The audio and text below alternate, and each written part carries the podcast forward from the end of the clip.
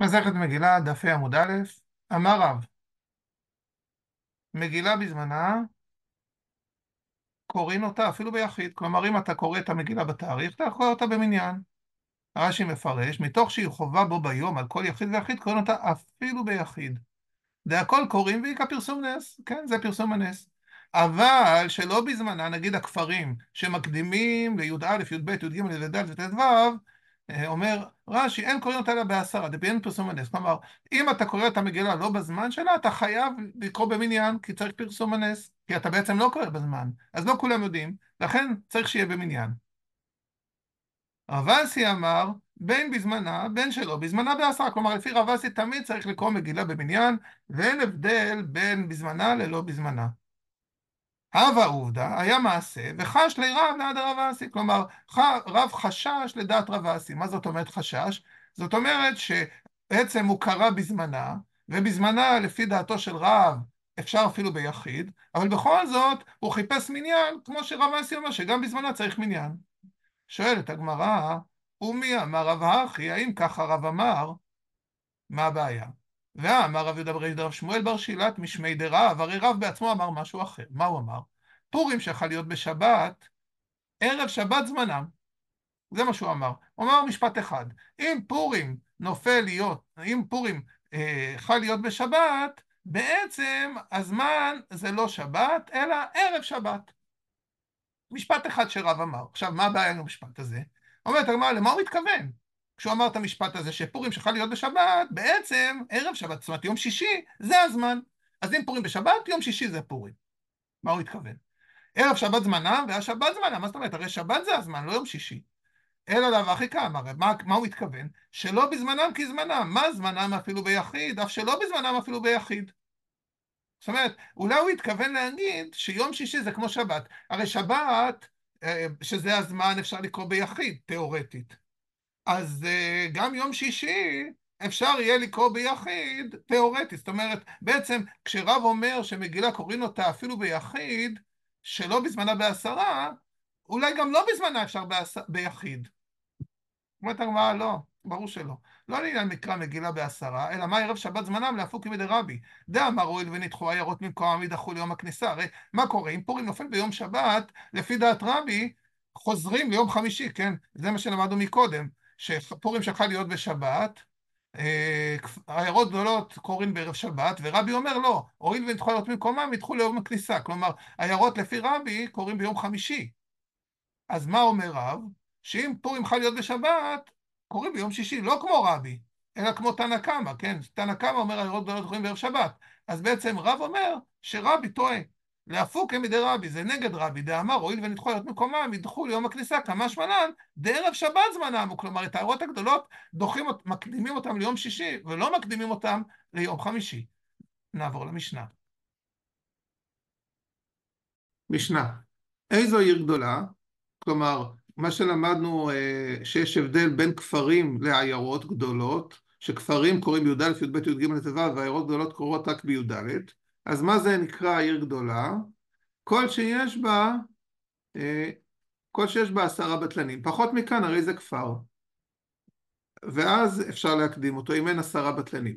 באלו אמרו מקדימין ולא מאחרים. כלומר באלו הכוונה כמו שרש"י אומר בזמנים של מגילה אמרו מקדימים אם חל י"ד בשבת אז מקדימים את קריאת המגילה לפני כמו שלמדנו אבל זמן עצי כהנים ותשעה באב חגיגה והקל מאחרים ולא מקדימים.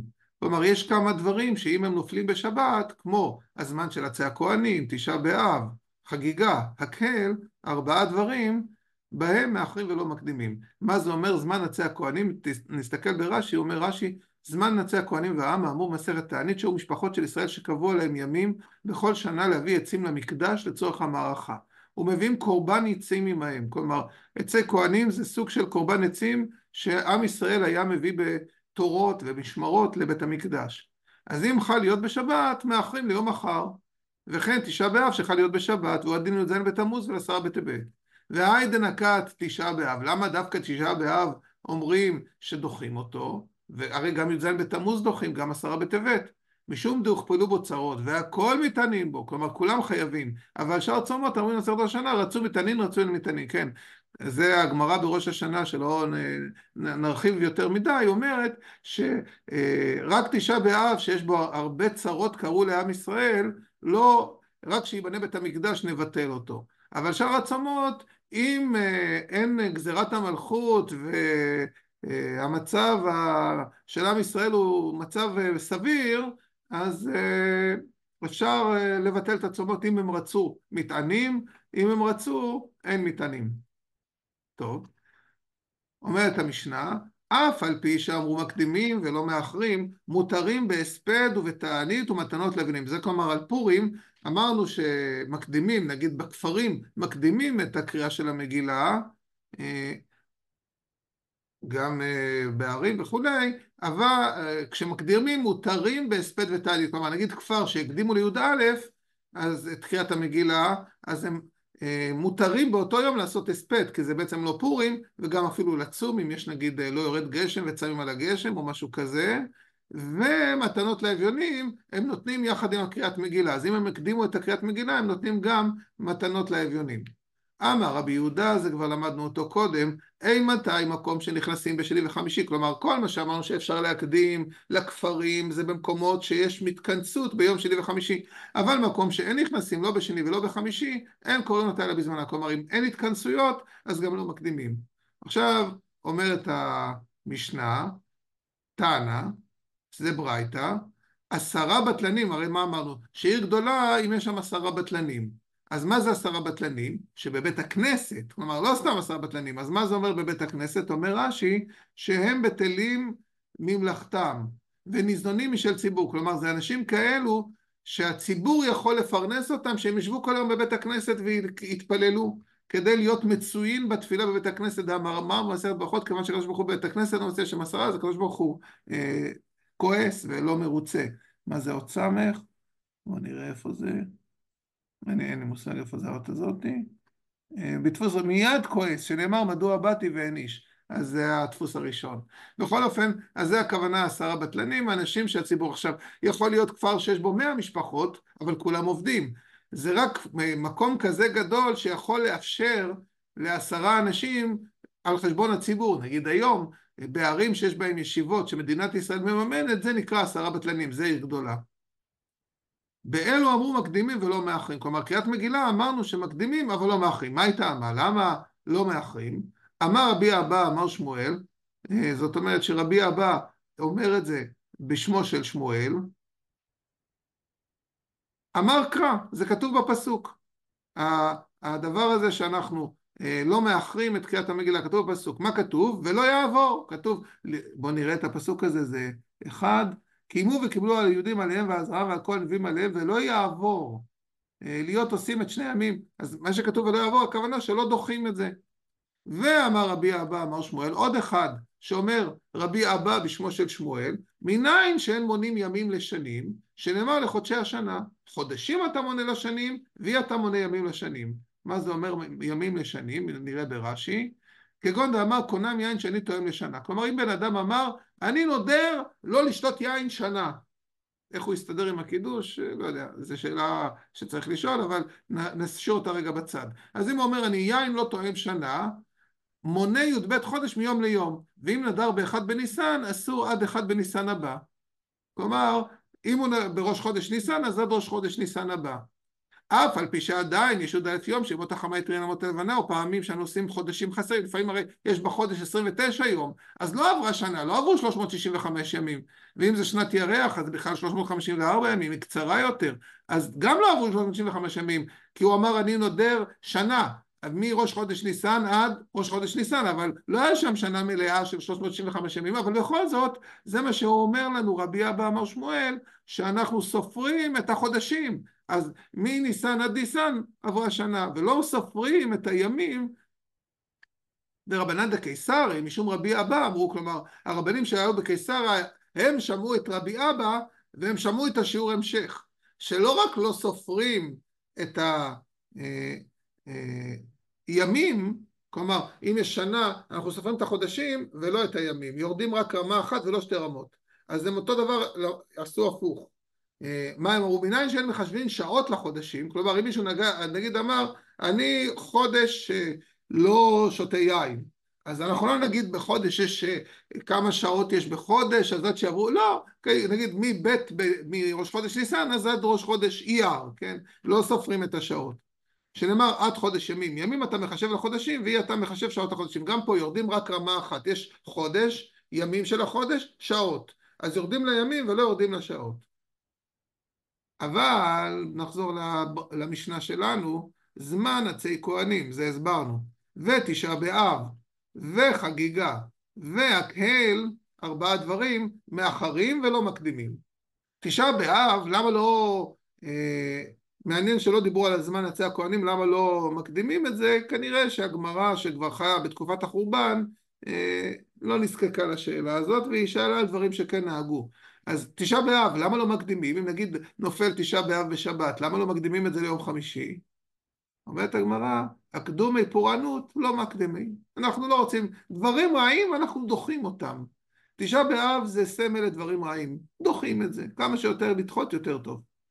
חגיגה והקל, משום דאקתא לא מטה זמן חיובה, לא מטה זה לא הגיע זמן החיוב, הקתא לא מטה עדיין לא הגיע זמן החיוב שלהם. כלומר לכן חגיגה והקל זה היה על תשעה באב, עכשיו על חגיגה והקל, אתה לא יכול להקדים את זה, כי נגיד הקהל עושים את זה בסוף סוכות. אז אתה לא יכול לעשות את הקלת כל עם ישראל מקץ שבע שנים במועד שנת השמיטה, כל עם ישראל בא, רק בסוף סוכות כתוב, ולכן אנחנו לא מקדימים את זה כי עוד לא הגיע הזמן. עכשיו הגמרא מביאה ברייתא שמאתגרת את הגמרא, אז בואו נצבע את הברייתא הזאת. תנא, חגיגה וכל זמן חגיגה מאחרים. עכשיו מה זה אומר המשפט הזה? חגיגה אנחנו יודעים מה זה אומר חגיגה, חגיגה בדרך כלל זה קורבן חגיגה. מה זה אומר כל זמן חגיגה? מה זה הדבר הזה? כל זמן חגיגה. יש פה בעצם שני דברים, יש את החגיגה, שזה קורבן חגיגה. מה זה אומר קורבן חגיגה? בתקופתם כשהיה בית המקדש קיים, כשאדם היה עולה לרגל, נגיד בפסח או בסוכות, הוא היה מביא קורבן חגיגה. וכל זמן חגיגה מאחרים. זאת אומרת, אם נגיד הוא מגיע לפסח, לפסח לבית המקדש, והוא רוצה להביא קורבן חגיגה ועכשיו יש שבת, כשהוא הגיע במהלך החג, אז הוא מאחר את זה, הוא לא יכול להביא את זה בשבת, הוא מאחר. אבל מה זה אומר כל זמן חגיגה מאחרים? מה זה כל זמן חגיגה? המשפט הזה לא ברור. אז הגמרא תגיד עכשיו שלושה פירושים להסביר מה זה כל זמן חגיגה. קודם כל נגיד את ההתחלה. בישלמה, בישלמה הכוונה זה מובן, חגיגה די מקלע בשבת, מאחרים עליה בתר שבת, מאחרים את זה לאחרי שבת. אלא זמן חגיגה מהי? מה זה זמן חגיגה שמאחרים אותו? כן, בישלמה, אני מזכיר פירוש המילה בישלמה זה סבבה. כלומר, תמיד כשאומרים את המילה בישלמה זה אומר, יש משהו אחד שהוא סבבה ויש משהו אחד שהוא לא סבבה. אז בישלמה חגיגה זה סבבה, אני מבין שמאחרים, כי מאחרים את הקורבן ולא עושים בשבת, אבל מה זה זמן חגיגה שאותו מאחרים? מה מאחרים בדיוק? הפירוש הראשון, אמר רב הושעיה, אה, בואו נסמן אותו, אז זה הפירוש הראשון, אמר רב הושעיה, אחי כאמר, חגיגה בשבת ועולת ראייה אפילו ביום טוב. בזמן חגיגה מאחרים, כלומר, את העולת ראייה, חגיגה וכל, ביחד עם קורבן החגיגה היו מביאים עולת ראייה. אז עולת הראייה מאחרים אותה, בואו נראה את רש"י. רש"י אומר ככה, בזמן, אפילו ביום טוב בזמן חגיגה, הוא שמותר להקריב שלמי חגיגה, אה, הופה, מותר להקריב שלמי חגיגה, ואפילו האחים מאחרים עולת ראייה תחולו של מועד. זאת אומרת, בעצם כל זמן חגיגה הכוונה לעולת ראייה. מה הכוונה? עולת ראייה בעצם יחד עם קורבן החגיגה שאדם מביא, הוא היה מביא גם עולה, הוא היה מביא שני דברים, קורבן חגיגה ועולת ראייה. כשהוא היה בא בחג חג הפסח או חג הסוכות, לפני הקדוש ברוך הוא. אז נכון שאת החגיגה אפשר להקריב אה, בשבת, אה, כן, וביום טוב, אבל תולת הראייה, שזה קורבן שהוא קורבן שהוא כולו עולה ונשרף, כן, לכן זה נקרא עולה, שהיא כולה עולה למזבח, זה לא מביאים בשבת וביום טוב. אה, ולכן זה מה שכתוב, זה, בזה בעצם המשפט הזה, חגיגה וכל זמן חגיגה. מה זה אומר חגיגה? קורבן חגיגה. כל זמן חגיגה, הכוונה הקורבן שבא ביחד עם הזמן של החגיגה, שזה קורבן עולת ראייה, אז גם אותו מאחרים.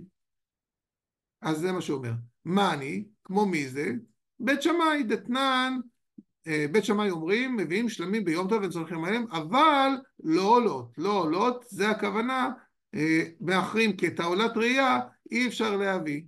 ובית הלל אומרים מביאים שלמים ועולות וסומכים עליהם. אוקיי, אז בכל אופן, המשפט הזה שכל זמן חגיגה מאחרים, הכוונה את עולת הראייה שמאחרים אותה אחרי השבת.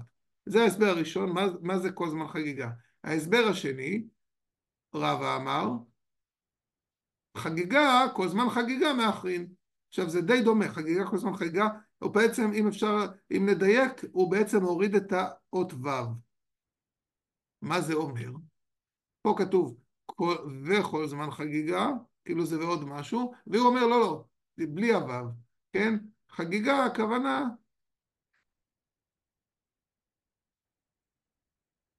חגיגה, הכוונה, אה, חגיגה זה דבר אחד, כל זמן חגיגה מאחרים, תהי לא. מה זאת אומרת? יותר מזה לא. מה זאת אומרת? בעצם נהפוך את המילים. חגיגה, מאחרים אותה כל הזמן חגיגה, לא יותר מזה, מה זאת אומרת? זה בעצם, זה לא עוד קורבן, לא כמו רב הושעיה שאמר מדובר פה על שני קורבנות, חגיגה ועולת ראייה, לא, זה קורבן אחד, חגיגה. מותר לאחר את החגיגה כל הזמן חגיגה, כלומר, אם עכשיו פסח, עד סוף פסח, לא יותר מזה. דתנן, כמו שכתוב במשנה, מי שלא חג ביום טוב הראשון של חג, חוגג והולך את כל הרגל כולו ביום טוב האחרון של חג. כלומר, אם מישהו פספס, הוא יכול להשלים. עבר הרגע ולא חג, אינו חייב באחריותו. כלומר, אם נגמר החג, זהו. אז הוא כבר יותר לא חייב. כלומר, בעצם מה שכתוב חגיגה, כל זמן חגיגה מאחרים, הכוונה, חגיגה, אפשר לאחר אותה כל זמן שעדיין חג. אז קורבן החגיגה הזה, יש לו זמן מוגבל. רב אשי אמר, זה עכשיו ההסבר השלישי, מה זה כל זמן חגיגה? רב אשי אמר, חגיגה וכל זמן חגיגה מאחרים, ואפילו עצרת, דחד יומא מאחרים, כלומר אפילו חג שבועות. שהוא רק יום אחד, אפשר לאחר אותו. מה זאת אומרת? בעצם יש מקצה שיפורים, יש זמן תשלומים לכל חג. נגיד שבועות חל בשבת ואי אפשר להקריב, אז יש לך שבוע אחרי להשלים. זאת אומרת, תמיד יש שבוע אחרי. אז מה שכתוב פה כל זמן חגיגה, הכוונה, השבוע שאחרי, שהוא מקצה השיפורים, אז אם, לא, אם נגיד נופל בשבת, אתה יכול אה, להביא את הקורבן תיקון כל זמן מקצה השיפורים, שזה אפילו שבוע אחרי. ואפילו עצרת אחד יום המאחים, דתנן מודים שאם חל עצרת להיות בשבת, שיום טבוח, היום טבוח, כלומר היום שבו עושים את הקורבנות אחר השבת. בואו נראה את רש"י. במסכת חגיגה נחלקו בעצרת שחל להיות בערב שבת. כלומר, אם שבועות נופל ביום שישי, בית שמאי אומרים יום טבוח של עצרת אחר שבת, ובית שמאי לטעמה יודע אמרו לא תן מקריבי ביום טוב. כלומר, אז אם נופל ביום שישי, אתה לא יכול אה, להספיק להקריב את זה, אז אתה דוחה את זה. אילקח לא יקריבו עד לאחר שבת. ובתן לו אומרים אין לה יום טבוח, אין צריך להמתין ליום טבוח, שהשלמים ועולות קרבים ביום טוב. ומודים בעצרת שיכול להיות השבת, כלומר גם בית הלל מסכימים שאם שבועות נופל בשבת, שאין עולת ראייה ושלמי חגיגה קריבים בשבת. הנה, פה כתוב במפורש שגם בית הלל מסכימים שבשבת אנחנו לא מקריבים עולת ראייה ושלמי חגיגה. הוא ממתין ליום טבוח של קורבנות היום לאחר שבת. עלמא יש תשלומים לעצרת, כלומר יש תשלומים, וכמו שאמרנו, כל השבוע תשלומים. ונתקדם לסוגיה הבאה, אמר רבי אלעזר. אמר רבי אלעזר, אמר רבי חנינא, רבי נתן נטיעה בפורים. כלומר, בעצם, למרות שחג פורים, רבי הרשה לעצמו לעשות מלאכה ולנטוע נטיעה. זה כמובן קשור למשנה. במשנה אמרנו שכשמקדימים את פורים, אז מותרים בהספד ותענית ומתנות לאביונים. אה, אז כשמקדימים את פורים, בעצם מותר לעשות הספד ומותר לצום כשמקדימים את פורים, אבל אם לא מקדימים את פורים, אנחנו מבינים שאסור לצום ואסור להספיד, אז כנראה שגם אסור לעשות מלאכה. והנה אתה רואה שרבי נתן נטייה בפורים. עכשיו, מי אומר את זה? מי שאומר את זה זה חכם בשם רבי אלעזר. עכשיו, רבי אלעזר בעצם מספר שהוא שמע מרבי חנינא, שהוא ראה את רבי. אז בעצם הסיפור זה על רבי, רבי חנינא זה הבן אדם הראשון שראה אותו, ורבי אלעזר זה הבן אדם השני, ורבי, אה, שהוא מספר לנו מה רבי עשה. אז מה רבי עשה? רבי, ככה אנחנו יודעים שרבי חנינא לימד את רבי אלעזר, רבי נתן נטייה בפורים, ורחץ בקרונה של ציפורי. מה זה אומר קרונה של ציפורי? אז תסתכלו פה, רש"י אומר ביום השוק בפרהסיה בשעת הילוך קרונות. כן? אז קרונה מלשון קרון, קרון של סוסים, עגלות, אז כשהיו הרבה אנשים ביום השוק, הוא הלך לרחוץ, מתי? ב-17 בתמוז, בצום י"ז בתמוז. אנחנו רואים פה במסורת הש"ס פירוש אחר, פירוש מים נובעים וקרים, קרונה מלשון מים קרים, כלומר במעיין של ציפורי. ציפורי זה קרוב לטבריה, לא רחוק, ויש שם אפילו אתר לאומי עכשיו, חופרים את העיר העתיקה של ציפורי שהיה, שהייתה שם, ובכל אופן, בי"ז בתמוז רבי רחץ שמה, וביקש לעקור תשעה באב. עכשיו, זה כבר דבר דרמטי. כלומר, רבי יהודה הנשיא רצה לעקור את תשעה באב, ולא הודו לו. מה זאת אומרת לא הודו לו? חכמים לא הסכימו. על מה הם לא הסכימו? אז רש"י אומר, על תשעה באב. כלומר, הוא רצה לבטל את צום תשעה באב, ככה זה נשמע, לעקור זה נשמע לבטל, אבל חכמים לא הודו לו. אמר לפניו רבי אבא בר זבדא. כלומר, רבי אבא בר זבדא אומר לפני מי? אומר לפני רבי אלעזר, כן? כלומר, אה, אז רבי אבא בר זבדא זה בן אדם בעצם אה, שקשור לדור השני. הוא בעצם אומר לרבי אלעזר, רב, רבי, רבי, כלומר רבי אלעזר, לא כך היה מעשה. אז, אז מה שאתה מספר זה לא נכון. אלא תשעה באב שחל להיות בשבת הווה. כלומר, בעצם תשעה באב שם היה אמור להיות היה, הווה זה היה. היה אמור ליפול בשבת, ותחינו לאחר השבת. כלומר, אנחנו בעצם באותה שנה דחינו את תשעה באב ליום ראשון. ואמר רבי, הואיל ונדחה, יידחה. מה זאת אומרת? הואיל ונדחה, יידחה. אז רש"י מסביר, לא ככה, לא ביקש לעקור לגמרי, אלא אותה שנה בלבד. כלומר, רבי אמר, תקשיבו, השנה ממילא לא עושים את תשעה באב בזמן, כי הוא נפל בשבת. אז אם הוא נפל בשבת, ולא עושים אותו בזמן, אתם רוצים לדחות אותו ביום ראשון? תבטלו אותו לגמרי. ולא הודו חכמים. חכמים לא הסכימו, כלומר אמרו, לא, אנחנו נצום ביום ראשון. קריא לי, כלומר רבי אלעזר קרא על רבי אבא בר זבדא, טובים השניים מן האחד. כלומר, באמת, אנחנו, כששנינו יודעים מה בדיוק קרה, זה הכי טוב. טובים השניים מן האחד.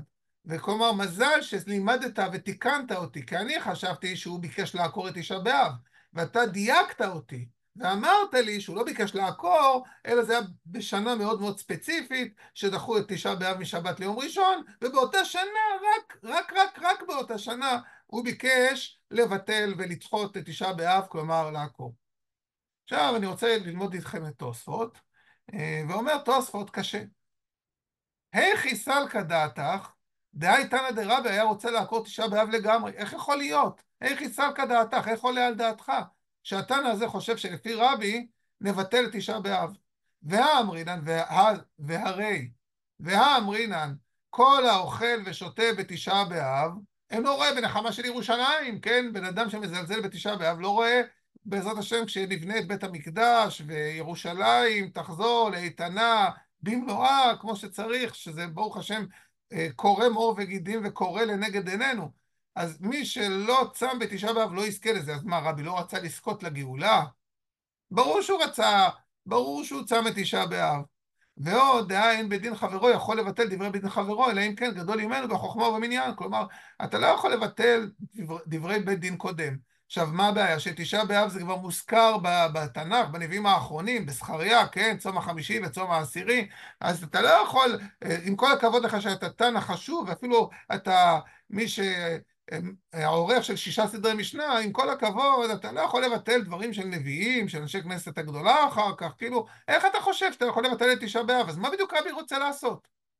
יש לומר, זה לא רצה לאורכו, אלא מחומרה שיש בו יותר משאר תעניות. כלומר, הוא לא באמת רצה לבטל את תשעה באב, הוא רק רצה לצמצם אותו. שהוא לא יהיה חמור כמו שהיום, הוא יהיה כמו צום גדליה כזה, כמו תענית אסתר כזה, כאילו... בקטנה, שיהיה צום, עוד איזה צום קטן. אי נמי, עכשיו, האי נמי, בשביל זה אנחנו לומדים את התוספות, כי זה ממש פירוש מעניין. יש לומר, דרצה לעוקרו מתשיעי ולקובו בעשירי. כדאמר רבי יוחנן, אילו הווי התם כבר תהי בעשירי. כלומר, רבי יוחנן אומר, שאם הוא היה בדור של החורבן, הוא בכלל לא היה קובע תשעה באב, הוא היה קובע עשרה באב, כי רוב השריפה של בית המקדש וירושלים התגלגלה לתוך עשרה באב, ואז באמת רוב הבתים נשרפו. אז רבי לא בעצם רצה לעקור, אלא הוא רצה לדחות את תשעה באב. עכשיו, לפי זה אתם יכולים לשאול, אז מה היה הסיפור? הרי רבי אבא בר זבדה אומר, תקשיב, זה התשעה באב שלך להיות בשבת, והוא רצה, אה, ודחינו אותו ליום ראשון, הרי זה בדיוק מה שרבי רצה, שיעשו אותו בעשירי, אז מה רבי רוצה? אז בואו תסתכלו עוד פעם מה קורה פה. הותחנו לאחר השבת, ואמר רבי, הואיל ונדחה, יידחה. ולא הודו לו חכמים. כן? אז הנה אתה רואה שרבי לכאורה, אה, זה לא מסתדר הפירוש הזה. כי אנחנו אמרנו שלפי תוספות רבי רצה תמיד שתשעה באב יהיה עשרה, אז זה בדיוק הנקודה, זה כן מסתדר. זה מה שרבי רצה, הואיל ונדחה, כלומר, אם השנה הזזנו את תשעה באב ביום אחד בגלל שבת, אז בוא תמיד נזיז אותו ביום אחד לעשירי באב. זה מה שרבי רצה. הוא רצה לעקור את תשעה באב, הוא לא רצה לעקור את הצום, הוא רצה לעקור את התאריך, זה הנקודה. שזה לא יהיה עוד בתשעה באב, אלא זה יהיה בעשרה באב. זה לפי ההסבר של תוספות. נמשיך. שואלת הגמרא ורבי, איך היא נטע נטיעה בפורים? כלומר, איך יכול להיות שרבי נטע נטיעה בפורים, ועתני רבי יוסף שמחה ומשתה ויום טוב? כי זה מה שכתוב במגילת אסתר, לעשות אותם ימי שמחה ומשתה ויום טוב. שמחה מלמד שאסורים בהספד, משתה מלמד שאסור בתענית. ויום טוב מלמד שאסור בעשיית מלאכה. אז מהמילים שכתוב יום טוב אתה מבין שאסור לעשות מלאכה בפורים. אז איך יכול להיות שרבי נטע נטיעה, נטע בפורים? זה לא מתאים. אלא רבי בר בישר רבה, וכי נטע בחמיסר נטע. כלומר, רבי בעצמו היה בן 14, והוא נטע ב-15, נגיד הוא לא גר בירושלים, אז uh, הוא נטע ביום שבירושלים. שואלת הגמרא, איני? איני זה כמו וואלה? באמת? וואלה? איני? והרבי בטבריה אהבה, וטבריה מוקפת חומה מיות יהושע בן נון הווי, כן? אז uh, בטבריה אנחנו יודעים ששומרים 15. אומרת הגמרא לא. אלא רבי, הופכים את זה. בר חמיסה רבה, הוא באמת היה בן 15, וכי נטע ב-14 רבה, הוא נטע יום קודם. שואלת הגמרא, ומי פשיטא לידי טבריה מוקפת חוממות יהושע בן נון? מה, מי זה האם? האם היה פשוט לרבי שטבריה זעיר מוקפת חוממות יהושע בן נון? והחזקיה קרי בטבריה בארביסר ובחמיסר. מסבקא היא מוקפת חוממות יהושע בן נון, היא, היא לא. כלומר, אנחנו יודעים שהיה חכם גדול, קראו לו חזקיה, שהוא היה קורא פעמיים, גם ב-14, גם ב-15, כי הוא לא היה בטוח, היה לו מספק, היה מספקא לו, אם טבריה היא מוקפת חומה או לא מוקפת חומה. אז איך יכול להיות שרבי חשב? אומרת הגמרא, כן, לא, אין בעיה. לחזקיה מספקא לי, לרבי פשיטא לי. כלומר, רבי באמת היה פשוט לו שזה רק יום אחד חמש עשרה. אומרת הגמרא, רגע, וכי פשיטא לי, מי שרי, האם מותר? והכתיב במגילת תענית, מגילת תענית זו הייתה מגילה עתיקה שהיו בה רשימה של ימים שאנחנו לא צמים בהם. תענית הכוונה, לא עושים תענית בימים האלו. למה? כי זה ימים שקרו בהם דברים טובים לעם ישראל. אז מה כתוב במגילת תענית?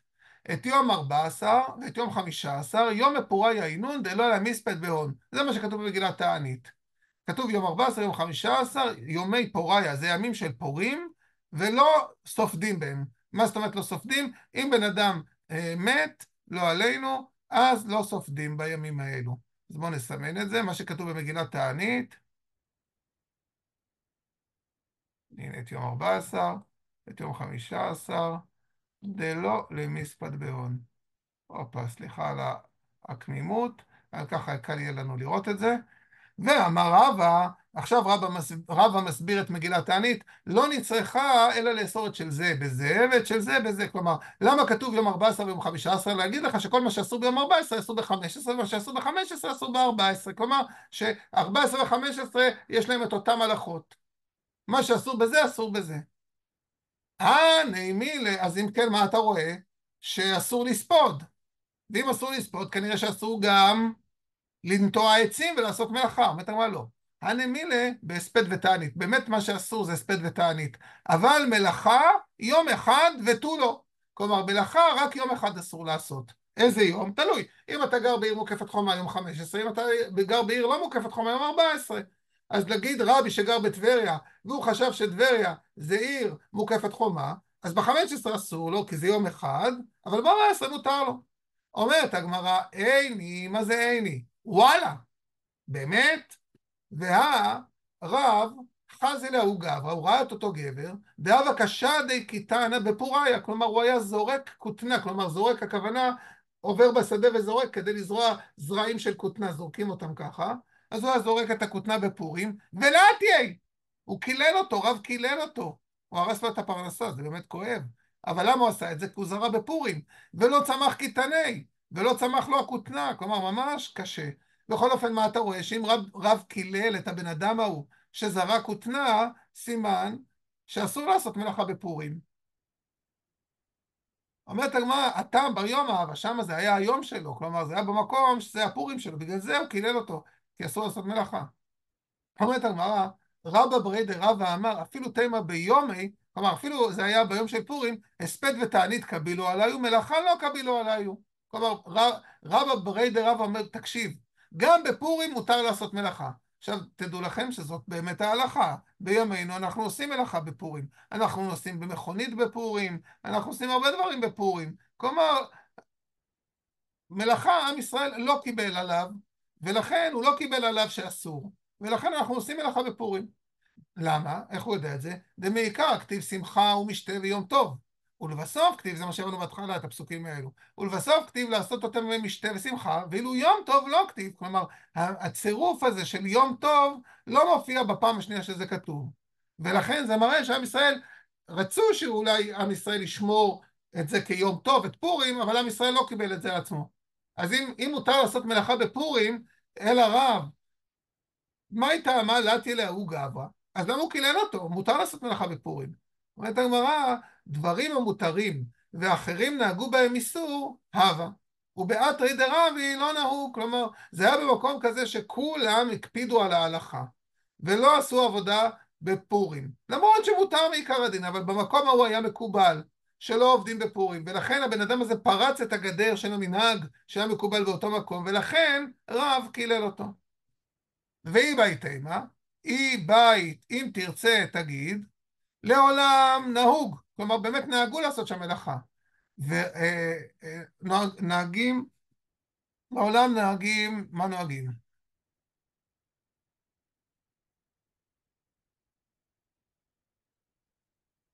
אה, נהגים לא לעשות מלאכה בפורים. ורבי נטייה של שמחה נטע. כלומר, רבי נטע לא סתם נטייה, לנטייה של שמחה, שזה בסדר.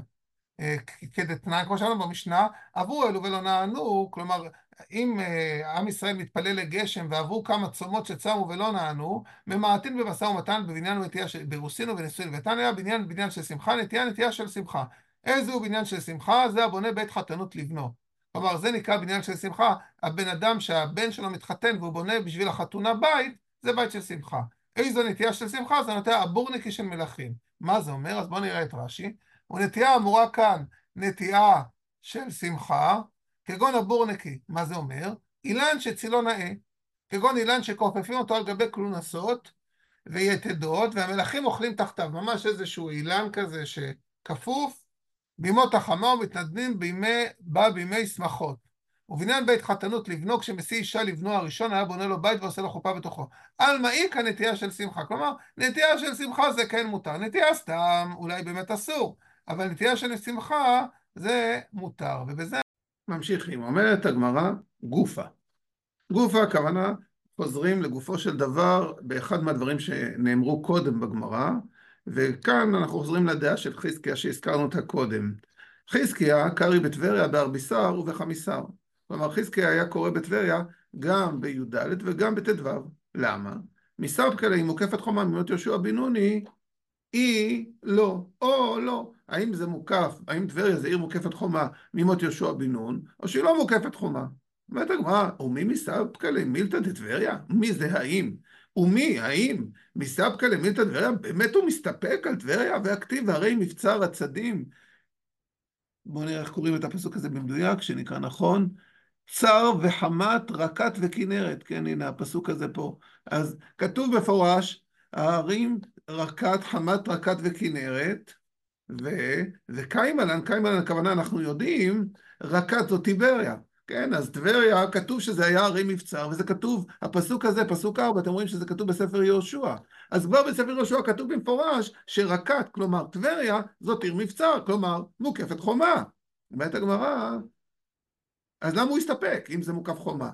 היינו תמא דמספקלה, זה הסיבה שמספקלה. משום דחד גיסא שורא דימה אבד. כלומר, צד אחד של טבריה זה הים, הכנרת. כלומר, מצד אחד, כמו שרש"י אומר, אין לה חומה מצד אחד, אלא הים חומתה, ומספקא חשי וכיף, היא לא. כלומר, זה נחשב היקף או לא נחשב היקף? אומרת הגמרא, יח, היא אם ככה, בגלל שבעצם לטבריה יש צד אחד שהוא ים, על מה היא מספקא לוודאי לאו חומה היא. כן, ברור שזה לא חומה. אז כדי להבין את הדין שעכשיו נקרא, נסתכל רגע בספר ויקרא. כתוב ככה, ואיש כי ימכור בית מושב עיר חומה, והייתה גאולתו עד תום שנת ממכרו. ימים תהיו גאולתו. זה בעולם שהיו בהם נחלות לשבטים, אז אם נגיד אני מכרתי בית בתוך עיר חומה, ואני גר בעיר החומה, ומכרתי בית למישהו משבט אחר, והייתה גאולתו, אם נגיד מישהו מהשבט שלי, נגיד אח שלי, בן דוד שלי, מתוך אותו שבט, אנחנו ש... כולנו נגיד שבט בנימין, אנחנו רוצים לגאול את הבית, אז יש לנו שנה לגאול, ימים תהיה גאולתו. ואם לא יגאל עד מלאת לו שנה תמימה, וקם הבית אשר בעיר אשר לו החומה, לצמיתות לקונה אותו לדורותיו, לא יצא ביובל. כלומר, יש פה דין די אה, מדהים, שבבתי ערי חומה, אם אני מכרתי את זה למישהו משבט אחר, יש לי שנה אחת לגאול. לעומת זאת, בתי החצרים אשר אין להם חומה סביב, אז די הארץ יחשב, גאולה תהיה לו. כלומר, אין הגבלה של שנה. הוא ביובל יצא, וביובל זה חוזר. כלומר, יש הבדל בין בית שנמכר בתוך מקום שיש לו חומה, למקום שהוא חצרים, כלומר על פני השדה. בואו נראה אם גם רש"י פה אומר משהו. בית בתוך עיר מוקפת חומי מות יהושע בן נון, והייתה גאולתו. לפי שנאמר בשדה שיכול לגאולה בשתי שנים לך, כל הזמן שאתם ראשון ראשון יכול לגאולה. צריך לפרש בזה שהוא חילוף, שאם רצה לגאול בשנה ראשונה גואלה, ולאחר מכן אינו גואלה, כן? אז זה הדין של בית חומה עיר מושב. אז עכשיו הוא יותר שואל, כתוב אשר לא חומה. ולא שורי גר. מה זה שורי גר? אומר רש"י, בבתי ערי חומה כתיב עיר חומה, ולא עיר שאין לה חומה בפני עצמה, אלא מוקפת בתים סמוכות זו לזו וחומות חיצוניות של בתים לעשות חומה לעיר. דהיינו שור איגר. שור זה מלשון להסתכל. איגר זה גג, כמו איגרא רמא לבירא עמיקתא. כלומר שאפשר לראות את הגגות שלה. כלומר, לפעמים אין באמת חומה. יש איזה שהם בתים עם גגות שיוצרים איזו תחושה מרחוק שיש פה כאילו חומה כי הם צמודים אחד לשני. אז אומרת הדרשה של הברייתא, צריך שהדין הזה של בית, בית בתוך עיר חומה שיש לו רק שנה לגאול, זה רק אם זה ממש חומה, ולא שהוא ריגר, לא אם אתה רואה את הגגות סביב, כי כתוב אשר לו חומה סביב, אה, אה, סליחה, לגבי בתי החצרים כתיב אשר אין להם חומה סביב, בכלל בתי חומה מסובבת, סביב כמה, כן? בואו נראה עוד פעם את הפסוקים. אה, אה, מה כתוב? בתי אשר אין להם חומה סביב, אתם רואים? אז אה, פה כתוב בעיר חומה, זאת אומרת שבעצם בבתי עיר חומה צריך שתהיה חומה סביב, אז למ, מה למדו מהמילה סביב? סביב פרט לטבריה, שימה חומתה. כן? אז הנה כתוב פה שטבריה, בגלל שאין לה חומה שמקימה אותה מסביב, החומה, החומה היא חלקית רק מהצד של היבשה, אבל מה, מהכנרת, מהכנרת אין שם חומה כי זה ים, אז זה לא נקרא בית בעיר חומה. זאת אומרת, אין את ההגבלה של שנה לגאול, יש כמו כל בתי החצרים. אז הנה אתה רואה במפורש שטבריה לגבי עניין הרי חומה נחשבת עיר לא מוקפת בגלל הים, בגלל הכנרת. אומרת הגמרא באמת ככה, לעניין, זה התשובה, לעניין בתי הרי חומה לא מספקלי, באמת אין לו ספק, כי כמספקלי לעניין מקרא מגילה, מהי פרזים ומהי מוקפים, דכתיב לגבי מקרא מגילה, כלומר יש הבדל בין ערי חומה לקריאת מגילה. בגלל זה יש לו הבדל. כי מה ההבדל? בואו נראה. ומאי פרזים ומאי מוקרפים דכתיב, כלומר הוא מסתפק כשכתוב במגילה שיש הבדל בין ערים פרזות לערים מוקפות, מה בדיוק ההבדל? משום דהני מיגלו והנו לא מיגלו והנו מיגלו, כלומר, האם המטרה של החומה זה בעצם להסתיר את העיר, ולכן טבריה לא מוסתרת, כי מהצד השני אתה יכול מעין גב, אתה יכול לראות את טבריה בגלל שיש ים, אז היא לא מוסתרת, אז החומה, תפקיד אחד של החומה זה להסתיר, כן? לכסות את העיר. אז לטבריה אין כזה דבר, כי היא לא מכוסה, כי יש לה חומה רק מצד אחד, ולכן זה נחשב עיר לא מוקפת, עיר פרזים. או דילמה, אולי, משום דהני מיגנו והני לא מיגנו והנמי מיגניה, כלומר, או שהתפקיד של החומה זה לא להסתיר את העיר, אלא לספק הגנה. במקרה הזה טבריה כן מוגנת, כי יש לה מצד אחד חומה ומצד שני ים, אז אי אפשר להתקרב אליה, אה, אז היא כן מוגנת. ומשום מה אחי מספקלה, בגלל זה היה לו ספק, כי בעצם הוא התלבט מה התפקיד של החומה, האם התפקיד של החומה זה להסתיר את העיר, ואז טבריה זה עיר לא מוקפת, כי היא לא מוסתרת, או התפקיד של החומה זה להגן על העיר, ואז טבריה בסוף כן מוגנת, כי מצד אחד יש לה חומה, מצד אחד יש לה ים, אז קשה להגיע אליה באופן אה, רגיל. אומרת הגמרא עוד משהו, רב אסי קרעי מגילה בהוצל, בארביסר ובחמיסר. כלומר, היה מקום שנקרא הוצל, אה, ובמקום הזה רב אסי היה קורא מגילה כמו שחזקיה קרא בטבריה ב-14 ו-15, אז שם בהוצל הוא קרא גם ב-14 ו-15. למה? מסבקה לי מוקפת חומה עם יהושע בן נון היא, היא לא. איכא דאמר, יש מי שאומר שזה קצת אחרת. אמר רב אסי, היי הוצל דבית בנימין, מוקפת חומה ממות יהושע היא. כלומר, אין לו ספק, אלא הוא אומר, תקשיבו, אני יודע שהוצל, זה מוקף חומה, ולכן קוראים רק ב-15. בואו נקרא את רש"י, רש"י אומר כי מספקא לעניין מקרא מגילה וקודם על חזקיה שהוא מסתפק, דלא מפורש בחומה אלא לשון פרזים, ושאינן פרזים כתיב בה. כלומר, במגילה לא כתוב שצריך דווקא חומה, כתוב אה, הפרזים, כן, וערי הפרזים, ו... כן.